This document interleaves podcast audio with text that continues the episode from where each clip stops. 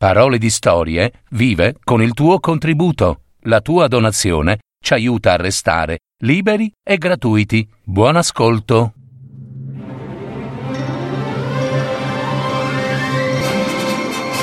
Fiabe, favole, racconti, leggende. Adattamento e messa in voce di Gaetano Marino. www.paroledistorie.net La leggenda di Maui la scoperta dell'arcobaleno. Una leggenda dalla Polinesia.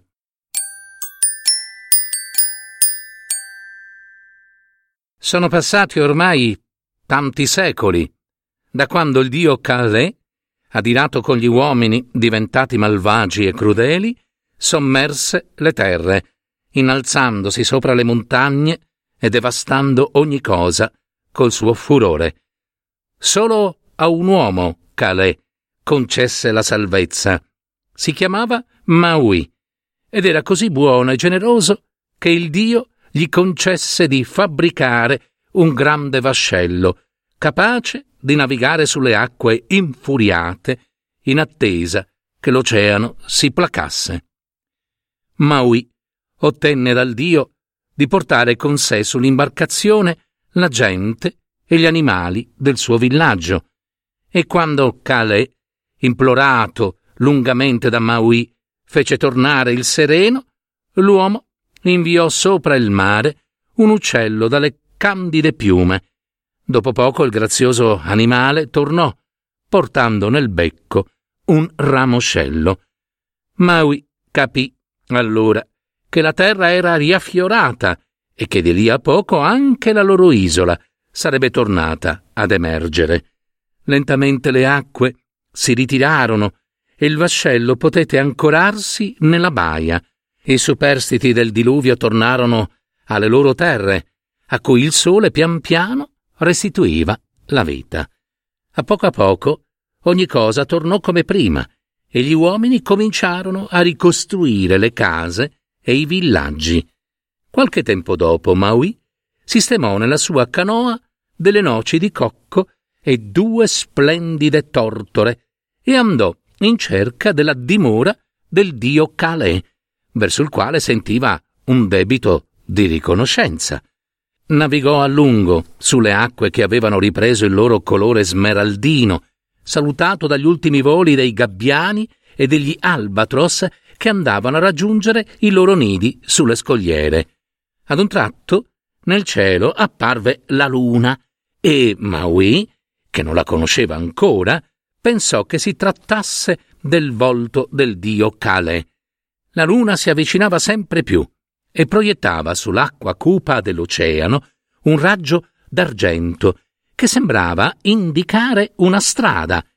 Maui puntò la prua della sua imbarcazione verso quella scia luminosa e la seguì per arrivare alla dimora di Calais. Remò e remò finché non approdò al regno della luna. Lassù aprivano le loro corolle meravigliosi fiori che scintillavano nell'oscurità come pietre preziose. Maui si avvicinò alla riva, scese dalla canoa e si avviò portando con sé i doni per Cale. Tutto intorno era tenue e soffice di una luce pallida.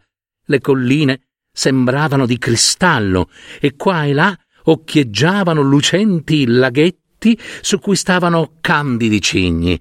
Le foreste erano di smeraldo e tra gli alberi si udiva lontana lontana una dolce melodia. Maui guardava estasiato il bellissimo paesaggio e pensava, vergognoso, a quanto i suoi poveri doni, destinati al Re Supremo del Regno, fossero inadeguati diciamo non proprio all'altezza, ai limiti della foresta. Uno stormo di uccelli maestoso e sconosciuti si levò in volo. Maui li seguì e dopo aver percorso i lunghi sentieri di luce argentata, si ritrovò sulla soglia di uno strano palazzo. D'improvviso una cascata di luce inondò il cielo e nello stesso istante le porte del palazzo si aprirono maestose qualche istante e apparve la luna. Aveva il volto luminescente di perla ed era avvolta in uno splendido manto di pizzo nero, tempestato di stelle luccicanti. Maui, tremante di emozione, si inginocchiò davanti a lei e le disse Oh potente Cale, sono venuto a portarti i miei umili doni e a ringraziarti per aver salvato me e la mia gente dal diluvio.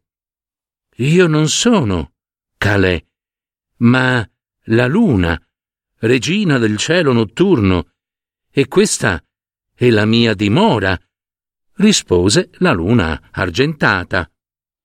Mauri subito si scusò e le chiese timidamente se potesse indicargli la strada per raggiungere il regno di Cale. È troppo tardi, rispose la luna, e lentamente svanì insieme al suo palazzo incantato. Il chiarore delle prime luci del mattino si diffuse d'intorno. Maui tornò triste alla riva, salì sulla canoa e ricominciò a remare. Pensava che il dio Calais non volesse mostrarsi perché non gradiva probabilmente i suoi doni. E invece Calais aveva seguito dal cielo il viaggio di Maui, ma era rimasto turbato vedendolo approdare al regno della luna. Quando ebbe capito il suo errore, volle aiutarlo. Raccolse un fascio di raggi di sole e li gettò sulle goccioline che erano ancora sospese nell'aria. Queste si immersero nei raggi del sole, vi si riflessero con tutti i colori e in pochi attimi finirono di tessere una magnifica strada. Maui alzò lo sguardo e riconobbe, splendente di mille colori, la strada del Dio. Riprese a remare con tutte le sue forze e finalmente giunse al suo cospetto il dio l'accolse con gioia e lo ringraziò per i doni, che gradì moltissimo. Poi lo salutò con dolcezza. Prima di andar via, Calais finse di dimenticare la luminosa strada sospesa nell'aria e così Maui poté tornare senza alcuna fatica alla sua isola. Questa strada possiamo ancora oggi vederla, a volte nel cielo, quando Dopo la pioggia, le goccioline sospese nell'aria entrano nei raggi del sole e cullano la luce. Si tratta della lucente strada di Cale, che noi tutti chiamiamo arcobaleno.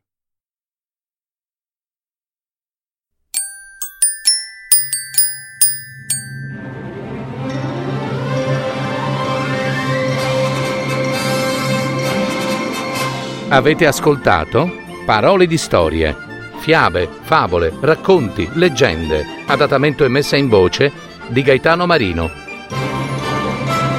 www.paroledistorie.net